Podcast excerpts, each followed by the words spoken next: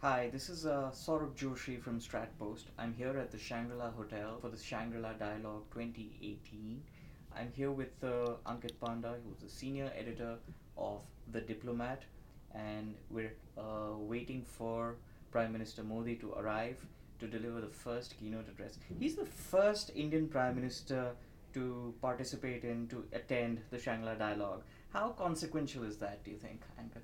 I think this is certainly a big opportunity for Prime Minister Modi. I'm I'm keen to see if he'll actually seize it and uh, deliver a resounding message that India, contrary to what skeptics have long said, India is a country that is thinking strategically about the future of Asia.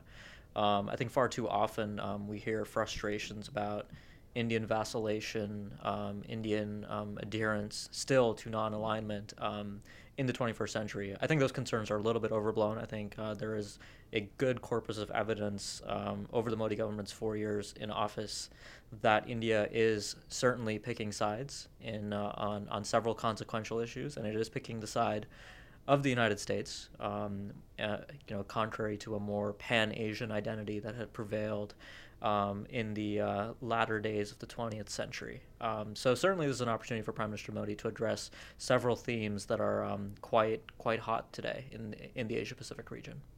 Uh, one of those themes is is uh, the concept of the Quad. Now, uh, a lot of us have been struggling to understand exactly what that is. Is it a military alliance? Is it an economic alliance? Is it a consultative group?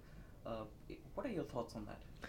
Sure, I think it's it's easier. You know, I find it easier to point out what the Quad isn't to people. Um, and a couple of the things that you said actually are things that the Quad certainly isn't. So, it is not a military alliance. It is not even an economic alliance. Um, it is broadly consultative. Um, and I think broadly, the thing that unites the four countries that are members of the Quad the United States, Japan, Australia, and India um, is their shared democratic values. So it is certainly a value based grouping. Um, and of course, an astute listener might notice that three of those countries are allies in bilateral context US Japan, US Australia are allies, and Australia and Japan have begun to coordinate between themselves, even though they're not formal allies, which leaves India as the odd one out. India, as we know, is famously allergic to the word alliance, um, and certainly with the Quad, we we do see a little bit of that playing out as well. So for New Delhi, um, the Quad I think is a way to invest in the future of the status quo order in Asia. I think India does worry about what an Asia where China dominates looks like. Um, that is not an Asia that is um, favorable towards Indian interests, in my view. So by throwing its weight behind the Quad, um, I think India is making an investment in, in preventing that future from coming about. Though we still have to see how the rubber will really hit the road on the Quad. When when the concept of the Quad was uh, was uh, first initiated, uh, there was some uh, talk about uh, conflating it with you know sort of equating it with the Malabar exercise, the, the Malabar series of exercises. Uh, Australia, the Australian Navy had been part of it in one edition. Uh, it's not going to be part of it this year as things stand, according to public statements. Uh, why do you think that is? So the Indian position on Australia's participation in Malabar has been consistent over two years now. Malabar was trilateralized in 2015, with Japan becoming a regular participant. And India hasn't been sh- uh, shy about um, showing that Malabar is about some kinds of um, very serious military cooperation. For instance, anti submarine warfare has been a big component of the trilateral Malabar drills, which is a big step for not only the Indian Navy but the Japanese Navy. To uh, conduct th- those kinds of exercises in a trilateral context was already a powerful message. With regard to Australia, um, the Indian position has been that you know the Quad is not a military alliance. So to um, to get things to a point where Malabar becomes effectively quadrilateralized, um, it, it, starts to make the Quad look much more like the the seeds, you know, the sapling of of a burgeoning military alliance. Um, and that's not my view. I think that's the the approach that um, many in New Delhi take towards this issue. And at the same time, Australia and India are conducting robust bilateral naval exercises of their own. Um, then there are also some mundane practical concerns that maybe analysts don't think about as often, uh, such as you know the Indian Ministry of Defense is overworked and um, really you know kind of at its limit what's at its uh, limits when it comes to setting up these kinds of complex military exercises. Everything from protocol to uh, what actually goes into making these exercises happen is is quite involved. Uh, so there are some of those considerations um, as well. That said, I think uh, for the crowd of analysts uh, in the United States, in Japan, um, who had um, strongly supported the Quad, uh, certainly in its newly revived version.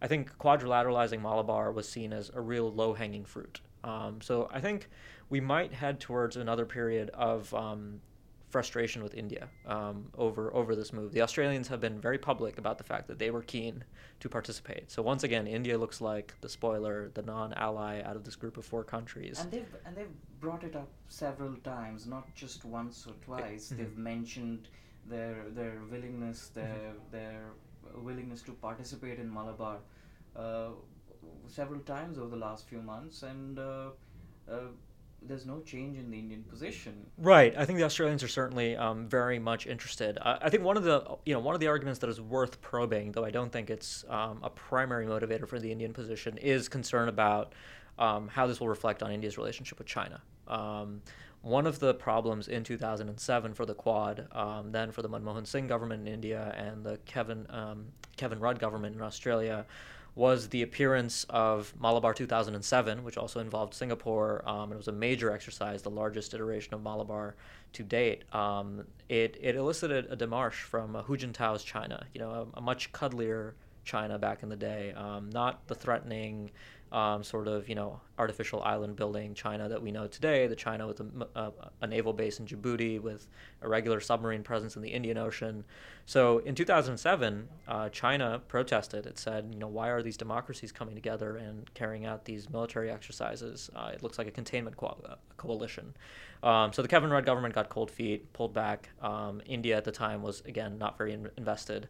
Um, those dynamics are really, I don't think, really at play today. Um, even you know after the Wuhan summit between Modi and Xi Jinping and talk of the two leaders coming to an understanding over uh, their bilateral relationship, um, I think you know India is India is still quite clear-headed about about the value of the Quad. Uh, I think it, it, it really is that hesitation uh, in New Delhi to uh, avoid letting this turn into a anything that can be seen as a military alliance. Um, and you know, we also you know we're talking about Australia, but we can also visit you know the the long stalled uh, talks between the U.S. and India over the two remaining foundational agreements, the COMCASA, the Communications Agreement, and the Basic Exchange Agreement. Um, so those remain outstanding, primarily due to similar considerations as well. I think you know India needs time for for many of these issues to uh, to really play out. And I think you know China is actually doing a great service here. Um, as long as China keeps on um, conducting itself as it is uh, in the South China Sea in the Indian Ocean region, um, I think you know with time, um, New Delhi's uh, decision making will change as well. It's interesting. You did not mention Doklam. Well, Doklam's a land-based dispute, so we can talk about that, and it certainly factors into the broader India-China relationship. Um, a lot of the damage that was done by Doklam, I think both sides were eager to bury. Um, that's how we got to that August uh, disengagement ag- agreement. Um, and neither government has really been keen to revisit the issue. And uh, if you look at satellite imagery of the Doklam site today, you see something that is shockingly different from what the site looked like before um, before the standoff.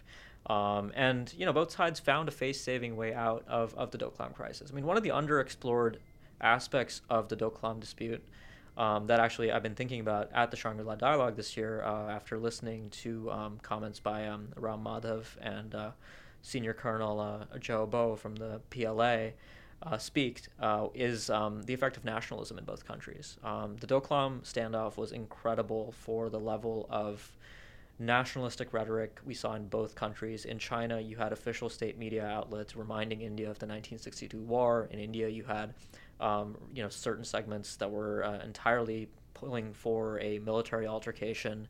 And um, nationalisms matter for national level decision making. Uh, I think we see this more in democratic India than we do in authoritarian China. But even in China, there is a um, there is a strong um, impulse for the senior leadership of the Communist Party to respond to those nationalist impulses. So um, Doklam uh, was successfully diffused, but there will be future Doklams. There will be maritime Doklams, um, and when those come, um, I think both governments will need a serious avenue to be able to successfully um, disengage and and bring tensions back to a uh, to a workable norm. The other concept uh, that was uh, uh, that was sort of new was uh, the, the the idea of Indo-Pacific. Now, just yesterday, uh, the U.S. Has renamed their Pacific Command as the Indo-Pacific Command. How consequential is that? Does it matter? Does it change anything? Well, it's it's symbolic, and I don't want to say that symbols don't matter, um, but symbols certainly matter a lot less than uh, you know sustaining naval deployments in the Indian Ocean, for instance, or uh, you know a, quadrilateralized Malabar. Um, the Indo-Pacific, above all, is a geographic descriptor. Um, it is sometimes conflated with a strategy, um, but it is not so much a strategy as a recognition of, of frankly, the crystal clear fact that there is a unified strategic space in Asia between the Indian Ocean and the Pacific Ocean. And to go back to the issue of the U.S. Uh, Pacific Command, now Indo Pacific Command, um, if you look at a map of U.S. combatant commands, uh, PACOM, or Indo PACOM now, uh, has a really uh, strange sort of um, division that goes kind of one third of the way. Uh, you know, you look at the the Gujarat coast of India, the Rann of Kutch, and you draw a line straight down, and you cut the Indian Ocean at about one third, one third of the way there. So that's PACOM's AOR. And then if you look um, to the west of that, you have AFRICOM's AOR, and then just up up top near the uh, Arabian Peninsula, you have a tiny bit of CENTCOM AOR, which means um, which makes fleet coordination uh, for the U.S. Navy in in that part of the Indian Ocean, which by the way is not an inconsequential piece of um, you know. Uh, piece of water. I mean, it, it is uh, home to high levels of piracy, um, regular patrols by Chinese attack submarines. Um, China's been conducting more patrols there since its Djibouti base was operationalized. Um, so there is this weird um, incongruence that I see when I just look at a map of U.S. combatant commands.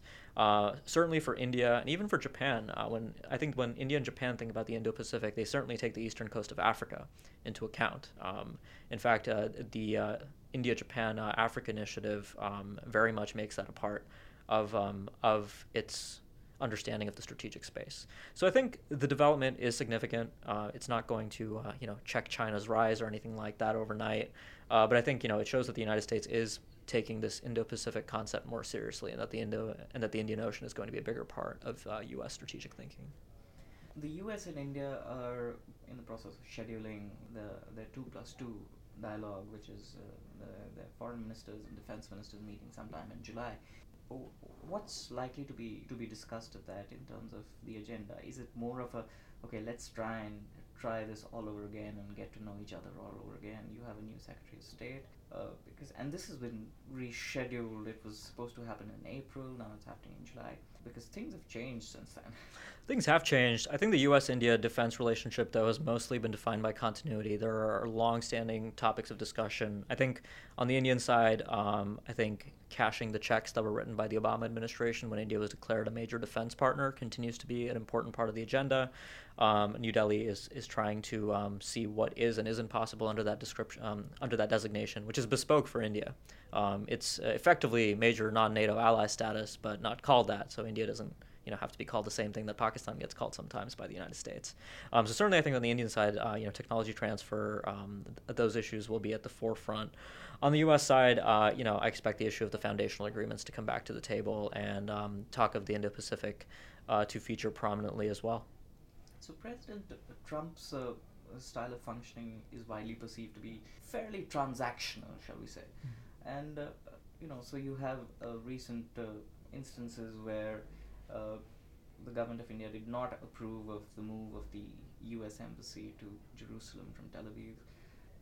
Then after that, uh, the government of India issued a statement saying that uh, they do not believe in unilateral sanctions while referring to the Iran Iranian nuclear deal. So those things are there. I mean, India has made it a point to portray uh, an independent and principled stand on the on these issues. Uh, is this going to be a problem? It depends. First of all, I don't think Trump necessarily knows that those are Indian positions. Um, the, you know, it would require a very you know, Fox News would have to maybe run with a headline that says, you know, India opposes unilateral sanctions, which I think is, you know, doubtful that will happen. So that's one small saving grace, but that's obviously not something to build a successful bilateral relationship off of. So yes, you're absolutely right that the transactional nature of Trump, uh, you know, Trump looks at U.S. allies and he asks his advisors, you know, what does South Korea do for us? What does Japan do for us? What does the Philippines do for us? And that very same question is asked of India. And India is not a U.S. ally. So India does a lot less for the United States um, in a way that I think Trump's advisors would be hard pressed to explain to Trump, you know, why India matters. You know, the, all, the rhetoric that we hear at high level US India diplomatic interactions, you know, the world's oldest democracy, largest democracy, um, that really doesn't matter um, for Donald Trump. Um, and India, again, has a trade deficit with the United States. It's been placed on the list of countries that are going to receive specific scrutiny from uh, the US trade representative over trade practices. So there H- are H-1Bs. H-1B visas, exactly. There are a lot of pressure points in this relationship that previous administrations have been able to deal with um, because they recognize that India, um, looking at the future of Asia and looking at the future of the U.S. role in Asia, India is an indispensable partner for the United States. Um, th- there's simply no way that I think uh, Trump's advisors can communicate those um, those topics. And I think really since you know the U.S. and India made up after the 1998 nuclear test and the sanctions has been kind of a long running thread uh, between um, George W. Bush and Barack Obama. Um, both presidents understood that. So that is the question right now, and I think um, you know both sides have been skilled at helping the relationship allied those issues. For example, uh, Prime Minister Modi's trip to Washington in uh, 2017 was was largely successful as a result of that. India even made an announcement about North Korea, saying it would cut back on trade, which I think satisfied. You know, uh, Trump saw India as playing ball on the maximum pressure campaign, which really helped. Um, but you know, these are um, these are serious lingering issues, and they could really um, blow up at any moment. Uh, it, it it really depends on how the president is thinking about the agenda with India, and he's a very difficult man to predict. Uh, Is there anything that the government of India can do to help with the situation and some, you know, help with answers to the question, what does India do for us? Well, there is, you know, there is a way for the government to answer that, um, but I'm afraid that you know, on on some very specific issues, uh, we do run into questions of of national interest, right? I think. Um, the immigration issue, the trade issue, um, those are issues where India's national interests are simply in a, a, you know have been consistently such that the United States has you know had hard you know had to swallow some bitter pills that that Trump is not eager to uh, swallow, and I think the Indian government is going to have trouble framing those issues in a way that looks positive to Trump. For India, I mean, really, the big way is to um, emphasize how India can be a partner in balancing China. Uh, the one saving grace for India and Asia is that Trump dislikes China more than he dislikes India. Um, so, uh, if, if New Delhi can use that to its advantage um, in in you know very high level bilateral interactions, uh, then that's one thing. Um, but really, I think it's in India's best interest to keep the U.S.-India relationship um, running smoothly because this is a relationship that has been largely defined by a continuity, like I said, since uh, roughly 2000. Um, so keeping that continuity alive uh, through the levels of um, senior ministers and secretaries of state, defense, uh, even the treasury, um, keeping the relationship running on that level can be advantageous without bringing the president of the United States into it necessarily. Okay, so uh, during the Obama administration, there was a sense that the two countries have come to mm, uh, have a fairly common understanding of where they would like to see the world two decades, three decades from now. Uh, they may disagree on how to get there, but they have a common understanding of you know this is how things should be. Uh, do you think that's still the case? Well, again, I think it depends. If uh, you know, you showed the Indian cabinet uh, the U.S. National Security Strategy, released in December 2017, the National Defense Strategy document, um, a lot of the strategic communications coming out of the Defense Department about the rules-based order. India sees a lot to like in that, um, and certainly, you know, an Asia dominated by China 20, 30, 40 years down the line is not an Asia that is in India's favor. So there's that. But then you have the nationalist president of the United States and his America First strategy, which um, obviously India does not um, see any reason to, to support an America First agenda. Um, so it is again this sort of um, you know dissociative identity that the United States can bring to the table. Uh, depending on who you're talking to, you know the the people to people linkages between the two countries, the um, the immigration flow from India to the United States, all of these issues are obviously discounted under an America First strategy. Um, so when when India does think about the future of Asia and it sees some of what the Trump administration is putting out on paper, things look good. But then when you uh, really get into what the you know what the president means um, and what some of his closest advisors mean when they talk about America first, I think there's a lot to dislike there for India. And finally, I wanted to talk to you about uh, some of these other peripheral issues which which which come up because of uh, really third-party situations. Uh, for instance, uh, the, the, proposed U.S. sanctions on Russia, and uh, India is planning to, to acquire S-400 missile air defense systems. How does India manage this with the U.S.? And the same question with uh, Iran, really, Iran, for Iranian oil, really. Uh, Indian oil companies have yesterday announced that mm-hmm. they're going to suspend the acquisition of oil from Iran until this this business is sorted out. Yeah. Um, so the S400 example, I think, is a little bit easier to deal with because I think India can win itself an exception. Something India has been very skilled at doing with the United States is uh, getting itself treated as an exception. Um, so certainly that was the case on the non-proliferation agenda. India has the distinction of being effectively a nuclear weapon state outside of the Nuclear Non-Proliferation Treaty, for all intents and purposes, recognized by the United States. The two countries have a civil uh, nuclear cooperation agreement. Um, India won an NSG waiver in 2008 with the United States supporting it. Uh, so India, and you know, like I said, the major defense partner thing is an entirely bespoke designation for India. So India's done a pretty good job for itself in terms of uh, getting Washington to treat it um, as an exception.